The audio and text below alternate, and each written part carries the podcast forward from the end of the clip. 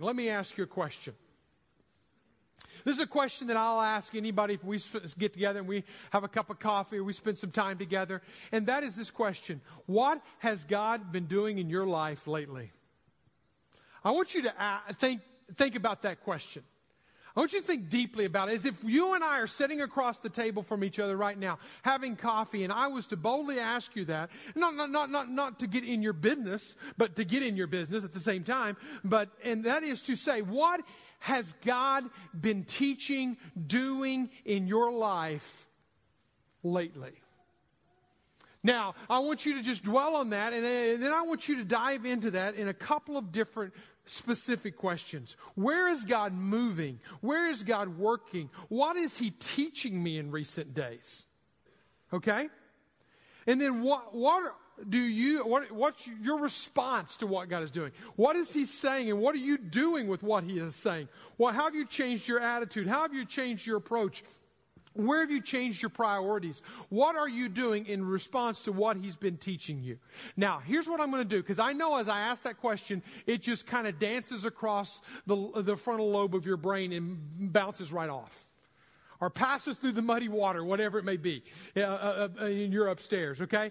The, the, the point is, is I want you to take time and I want you to answer this question. And the way we're going to do that is we're going to enter into a moment of silence. I'm going to give you 60 seconds. Now, that's not long. And maybe you'll only have time to even begin the thought process on that. But there's a couple of blanks on your worship guide if you grabbed one of those on your way in. And I want you to take a moment and I want you to answer those two questions. What is God teaching me lately in recent days? And what am I doing in response to what God has been doing in my life? Okay? 60 seconds on the clock. Go for it.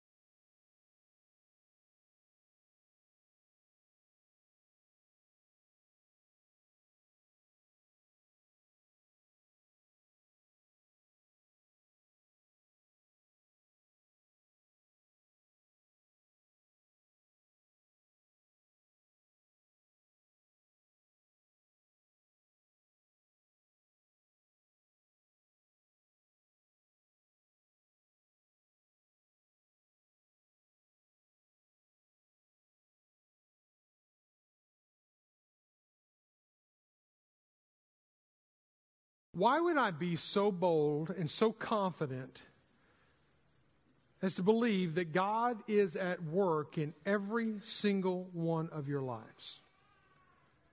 Why would I be so much so that God would work in, I would believe that God would work in your life, and I don't even know who you are. Because even if you don't believe in God, I believe God's at work in your life. Even if you're an atheist, I believe that God is at work in your life. Now, whether or not you will pause long enough, reflect deep enough to really isolate and say, you know what? I think God may be showing me this. I think God may be asking this of me. I don't know what it is, and it's different. It's, it's Baskin Robbins of options that God may be doing in our lives today. But I absolutely believe it, not just because I believe it in my own heart, but I believe it based on the authority of Scripture that God is at work in us.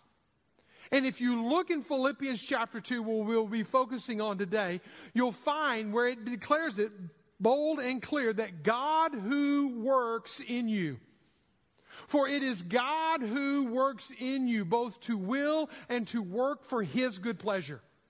Now, the thing is about whenever you get into understanding where God may be at work and where He's not at work or is He at work. Sometimes you look at it and says, man, God is working so slow and sometimes He's working so fast and then you, sometimes you find yourself waiting on God.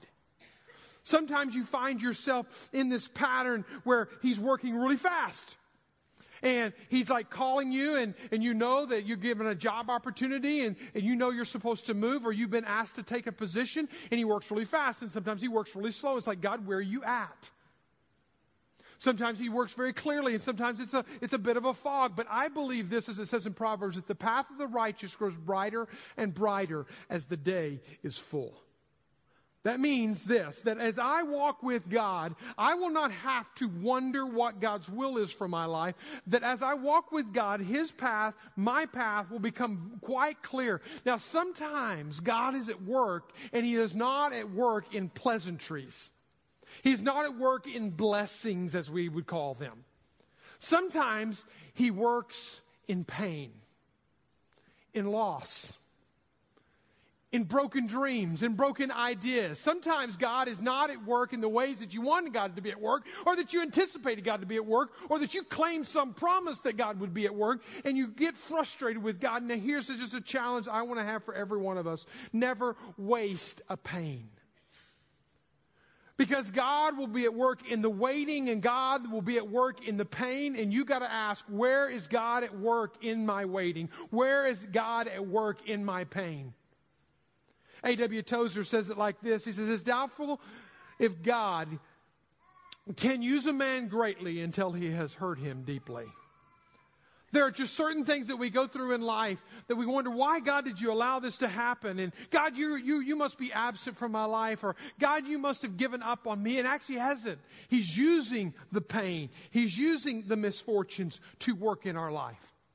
May I remind you where Paul is pinning this letter from, but a prison in Rome, where it's believed that just a few short le- years later, he will be beheaded at the hands of Nero. Paul is on his deathbed, you might say, walking uh, on uh, nearly to the point of death, giving up his life, and yet he can still say in the midst of that that the God of the universe is at work even in the pain. Where is God at work in our life? You look at chapter 2 of Philippians, where we're going to continue our study now. You'll notice I've skipped over a large section of the scriptures there that's a very important passage of scripture. It's actually a first century hymn that I'm not talking about because about, about two months ago, I actually shared from Philippians chapter 2 in that same passage. And so you can go back online in the Read Jesus series and re listen to that message. And so I'm not going to break down that section, but I'm not skipping over it because it's not important. In fact, it may be the most important passage in the entire book of Philippians, just on who Christ is and his role in our life life. But we did that a few weeks ago, so we're going to skip forward to verse 12 today. Therefore, my beloved, as you've always obeyed, so now not only as in my presence, but much more in my absence, work out your own salvation with fear and trembling. Work out your own salvation with fear and trembling. Notice this. He says, You are always obeying. Now, here's one thing about it whether you're in pain or you're in a, a moment of blessings and dancing through the daisies of life, there's one thing that should mark all of our lives is a trusted obedience to the plan and the will of God. It's not always easy. I know it. I get it. But there must be something that marks our life that we are fully obedient. As we define a disciple around here, it's a person who is fully obedient, multipliers following Jesus. Well, just as he said here about this, these believers in Philippi, you are always obeying. You're not just obeying when I'm around. You're not just obeying whenever the elders are around. You're not just obeying when the uh, overseers are around. You are always obeying. That's the reputation. There's no hypocrisy in you. You are fully obedient. And that is a beautiful uh, uh, marker to, that we should put in our lives.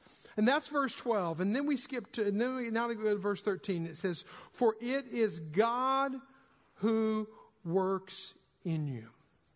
You work out what God has put in you, the salvation, because it is God who works in you. Both to will and to work for his good pleasure.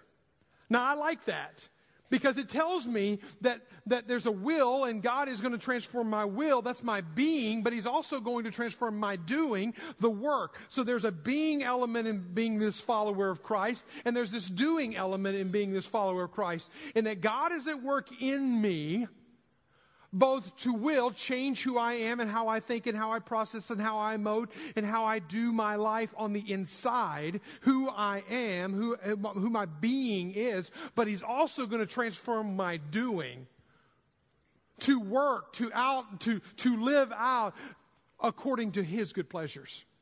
So as I walk with God, God is going to continue to work in me in this beautiful life transforming way. It's what he was saying in Philippians chapter 1 verse 6 when he said that he who began a good work in you will bring it to completion at the day of Jesus Christ. He began a good work in you. He's doing a good work in you. He's changing your being and your doing. He's changing all of who you are and by the way, let me emphasize this. It's not just the, the doing that he changes. That's religion. If you'll do this and do this and do that, that's religion, okay?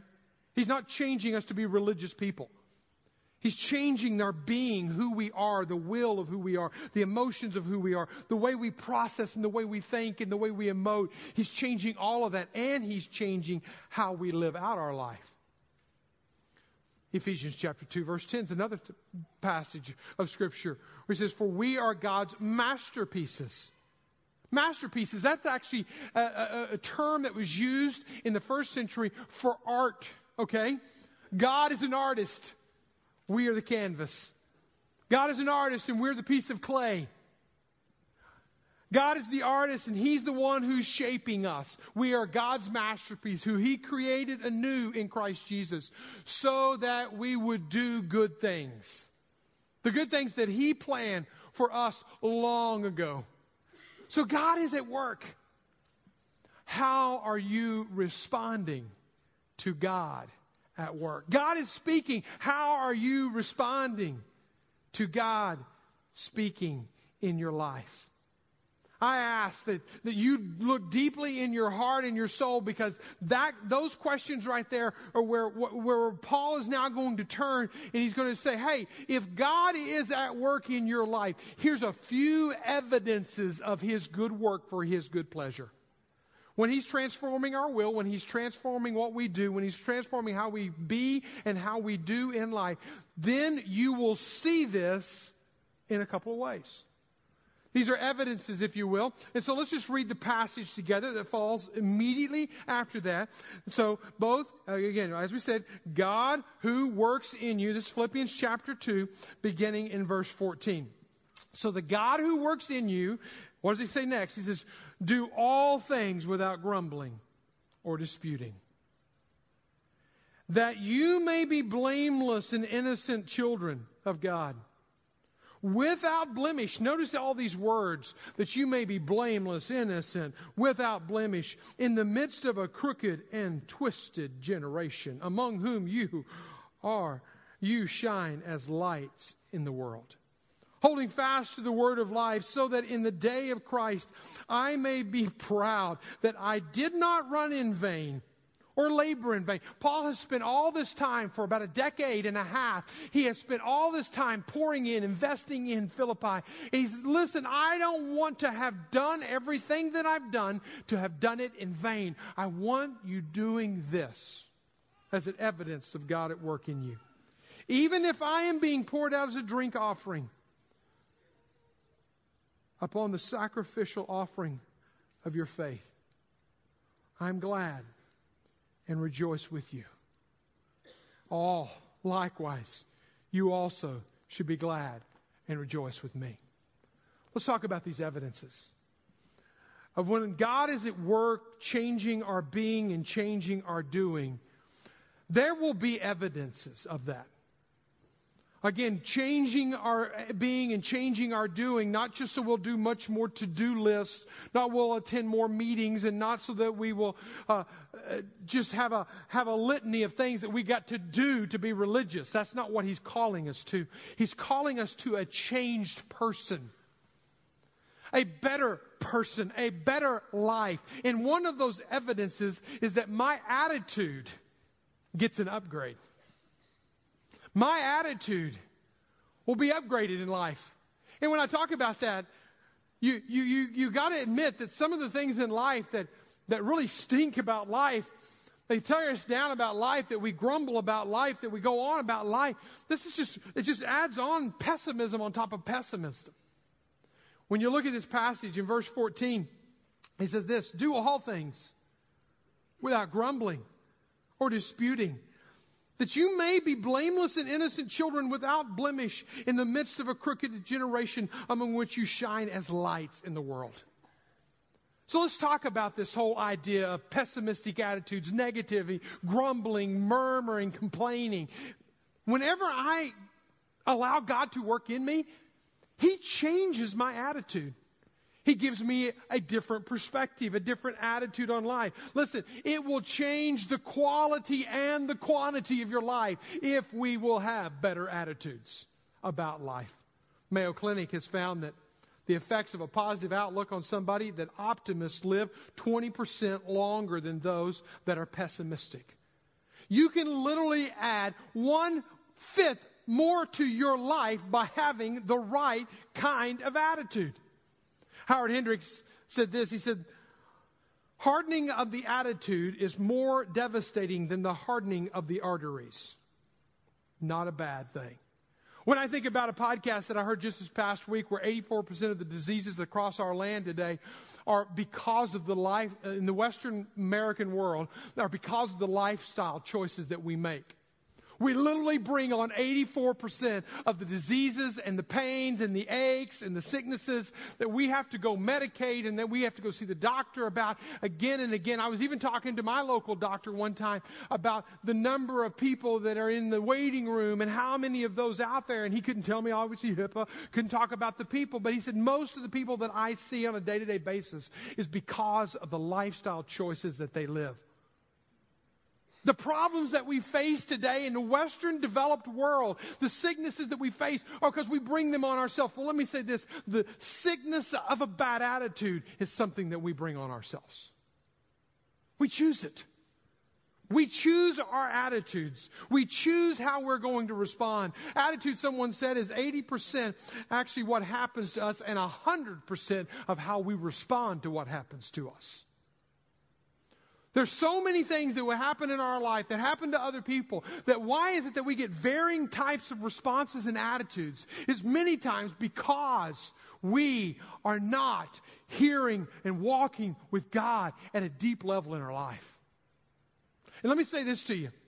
It may be the greatest indicator of your walk with God would not be how many verses of scripture did you memorize this past year, or how long is your prayer time, or, or, or, or, or how many Bible studies are you a part of. Maybe the greatest indicator of your walk with God may be your attitude.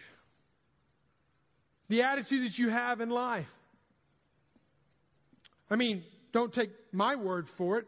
Take the scripture's word for it. Look at verse 15. What does it say there? That you would be blameless, innocent, without blemish Notice that. You're blameless. These are words that, that describe a person who's got their life together, describe a person who's, who's figured some things out, who, who has the right attitude and the right perspective. So I want us to memorize a verse today, okay? And let it be the verse that we meditate all, all week long. Every time the boss lets us down, our spouse lets us down, our kids let us down, life lets us down, promises are broken. Every time one of these things happens, I want us to come back to second, or to Philippians chapter 2, and I want us to remember and and recall these seven simple words. Verse 14, let's look at it together, okay? I want you to read it out loud with me. Do all things without grumbling or disputing. Say it again. Do all things without grumbling or disputing.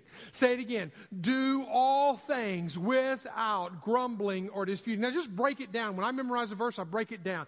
Do. That's the doing of life. That's the way I emote. That's the way I transfer uh, and transact with people. The way I, I go into work. The way I go into life. The way I do life. And how many things? Do all things, not some things, not whenever I deal with this person at the job I'm going to show lots of patience and love and tenderness. But when I go home, I'm going to kick the dog and yell at the kids. And that's going to be how I'm going to live my life. No, no, no, no. You're going to do all things. You're going to do all things without, mine is take it out of my life. I got to extract it from my attitude. I extract it from my life. What? Grumbling. You know what grumbling is? It's the half uttered, half concealed complaint. It's what you tell your friend, but you won't tell your spouse about your. You, it's what you, you think about your spouse, but you won't tell your spouse, but you'll tell your friends. It's what you think about your boss, but you won't go to your boss and talk to your boss in an open, closed door conversation. This is what I'm really feeling. What's going on in our relationship? It's whenever we, we, we, we want to complain and we want to complain and we want to complain, but we don't complain to the right person at the right time with the right attitude. So here's the McDaniel paraphrase or amplification of this verse, okay? Look at it. Throw it up on the screen, guys. If you don't have everyone in the part of the problem in the room at the time, at that time, at the time, you will, ne- you will not find a solution, but will only create a bigger problem. So keep your pie hole shut. I like that last part.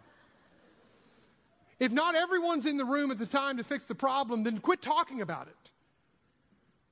Do all things, say it with me again, do all things without grumbling or disputing. Say it again. Do all things without grumbling or disputing. Give yourself a star. You just memorized a verse, just like your kids will do in kids' church today.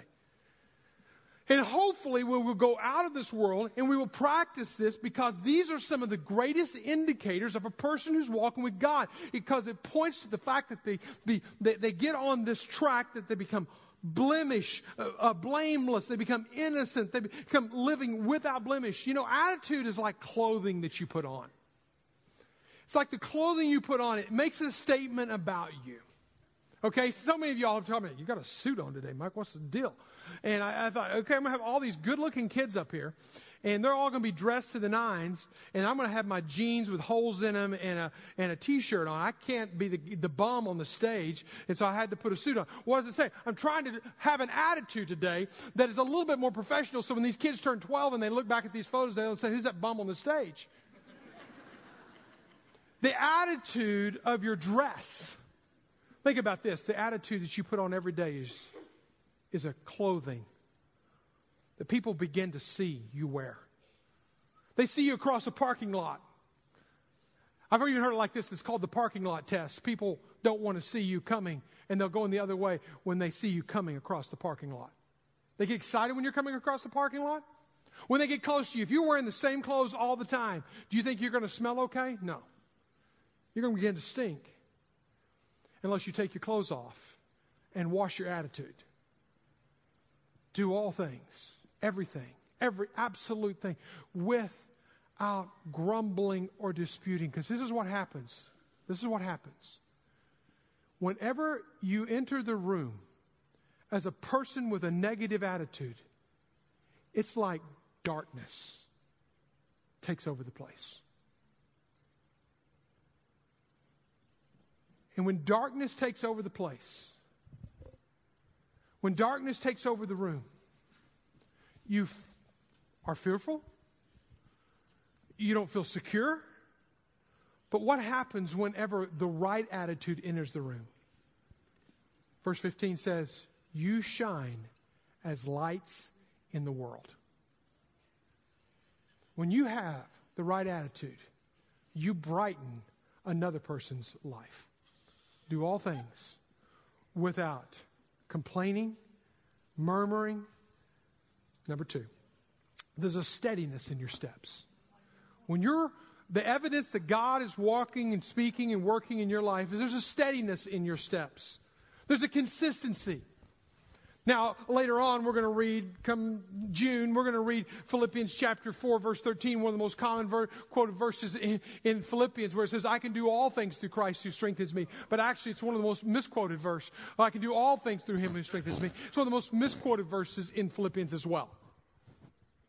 Because really, what Paul was saying in that context, he was talking about the circumstances of his life. He said, realize, I realize, rich or poor, young or old, I, I remember whatever circumstances, I have learned this to be content and that I can do all things through him who strengthens me. There's a steadiness in our steps. There's a lot of people who don't have a steadiness in their faith.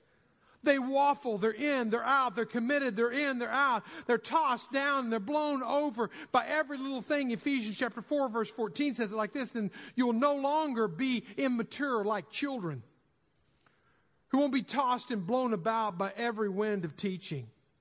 James chapter 1 verse 8 says, a double-minded man is unstable in all his ways. Notice this. It uses this metaphor of being tossed by the wind to and fro. James uses the metaphor of being an unstable man, unstable on his feet. What's this whole thing talking about? When you go to Psalm chapter 1, verse 1 and 3 it's got this beautiful beautiful promise that blesses the, the, the, man who, who walks not in the counsel of the wicked or stands in the, in, in the way of sinners nor sits in the seat of the scoffer but his delight is in the law of the lord and in his law does he meditate day and night. And he will be like a tree firmly planted by the rivers of water. Firmly planted is what it says in the new american Standard, how i memorized it. Firmly planted by the rivers of water. Yields its fruit in season one of the evidences of a person who is sure foot, who, who is walking and God is at work in their life is there's not waffling in their faith. They're not double minded, committed today and uncommitted tomorrow. They're not in today and out tomorrow. They're not, they're, they're, they're firmly planted. They're firmly planted. There's a consistency of, of, of who they are and how they walk. This is what Paul says in verse, verse 16. Notice what he said here. He said, um, this is holding fast to the word of life. Holding fast. This, this present active participle here, this is this, this verbal adjective construct here, where he's talking about how present, it's something that, that, that's happening now. It's active. It's something that you're doing. It's, it's this descriptive of something that you're, that's, that, that you are doing throughout life you're able to hold fast. You're able to go through the ups and the downs. Paul says it in six other times in the scripture. He says, stand firm.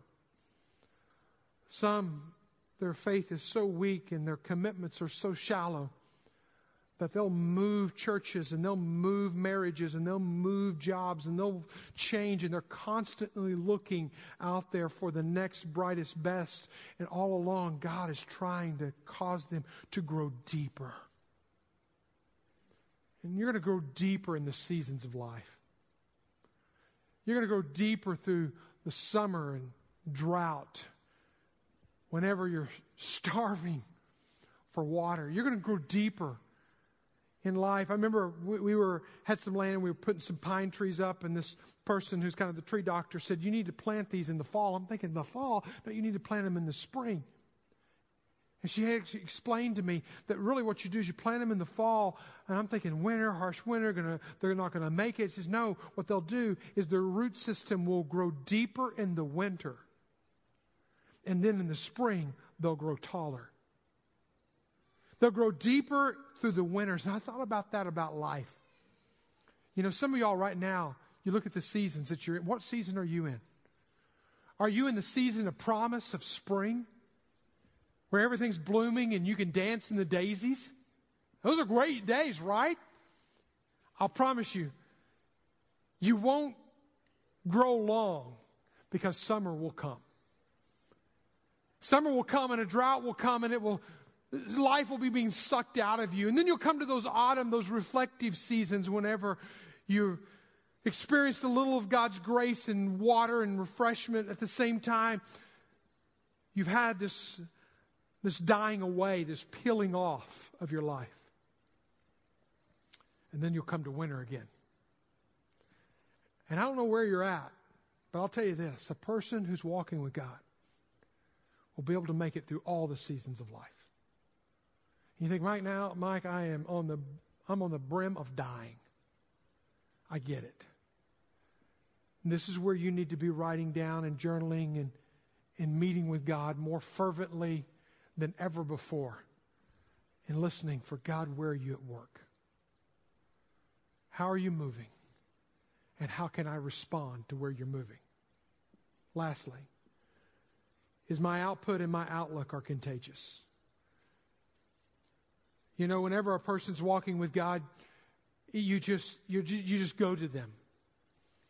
you're just drawn to them. A person who's walking with God, who's mature in their faith, there's, a, there's a willingness to sacrifice and to commit. Their output is very clear. When it says in, in verse 17 here, he said, uh, Even if I'm being poured as a drink offering upon the sacrificial offering of your faith, he was in prison for being a Christian, for sharing the faith across the Roman uh, government, uh, across the colonies, across the, the lands, across the, the empire of the Roman Empire. And, and Philippi was one of those places. So he was in jail for preaching, if you will, in Philippi to some degree.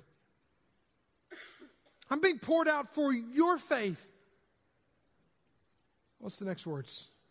I'm glad and I will rejoice. And likewise, you also should be glad and rejoice. You should be glad and rejoice. He's calling them to a, to a different life with a different attitude that's contagious, that, that's attractive, that draws you in. You know, again, if you're the person who's waiting for the rain to stop, if you're the one who's, who's in a drought and waiting for the rain to begin, if, and then you're going to start living right, and then you're going to have the right attitude, and then you're going to, and you're waiting for all the circumstances of your life to, to line up, and then you're going to rejoice, and then you're going to sing praises to God again, then you will be waiting a very long time. But it's learning to rejoice and be glad in this season, where you're at, with what's happening or with what's not happening. And as Paul is rejoicing, he's calling us to rejoice. As you are going through your seasons, I'm calling you to go to rejoice. I can remember when I was 30 years old, living in, in, in, in Zambia with my family, young family. I went through a bit of, I think I went through my midlife crisis then at 30. 40s was great. I love 40. Um, 50s around the corner. We'll see about that one. But 30, I looked at it and I go, man, is this, is this my life? I'm living in the middle of Africa. My family. With people I don't speak their language and I'm trying to get to know them. I really felt an emptiness, uh, a, a lack of what is this what my life is destined to? I can look back at those years now. I say, Thank you, God, for those years. Because as I was there and my family were there, we were there to present the gospel to these people that were unreached, and we did. And we saw God do some beautiful things. But it was not just that He was going to do beautiful things through us, He was doing beautiful work in us as well. And the in us work was a part that I didn't anticipate.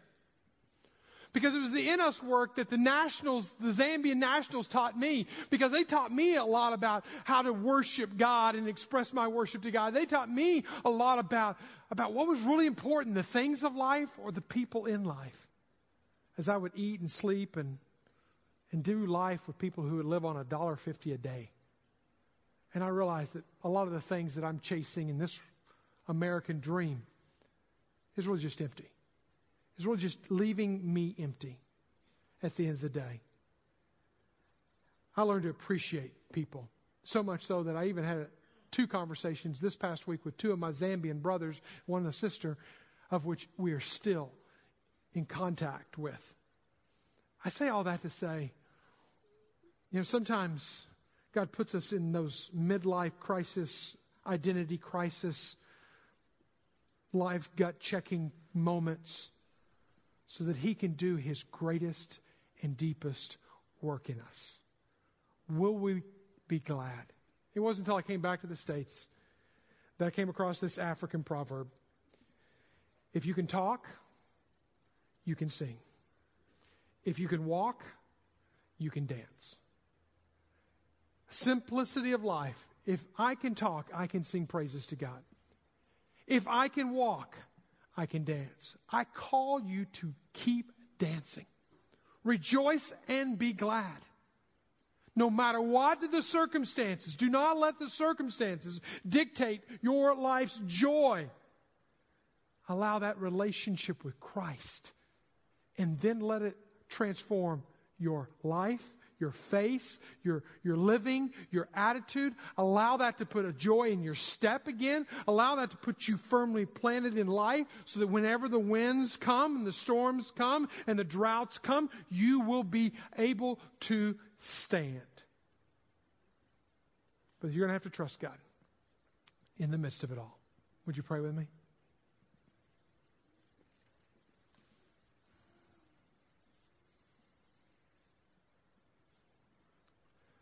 I want you to just be very still for a moment.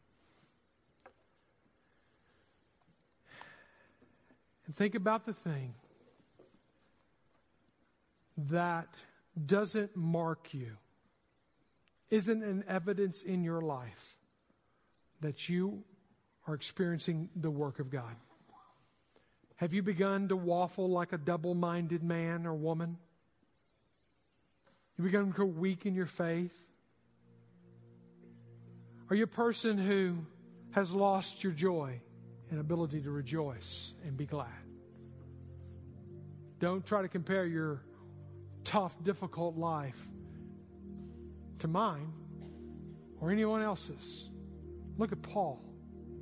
His life was on the line, but he had a contagious faith, courageous faith. What about, what about your attitude? Are you a grumbler? A complainer? Father, you know our hearts. And we want to be able to say, the God who is at work in us, both to will and to do according to your good pleasure. Lord, I pray my life will so bring pleasure to your name and to your person. Thank you, Lord, for the work that you're wanting.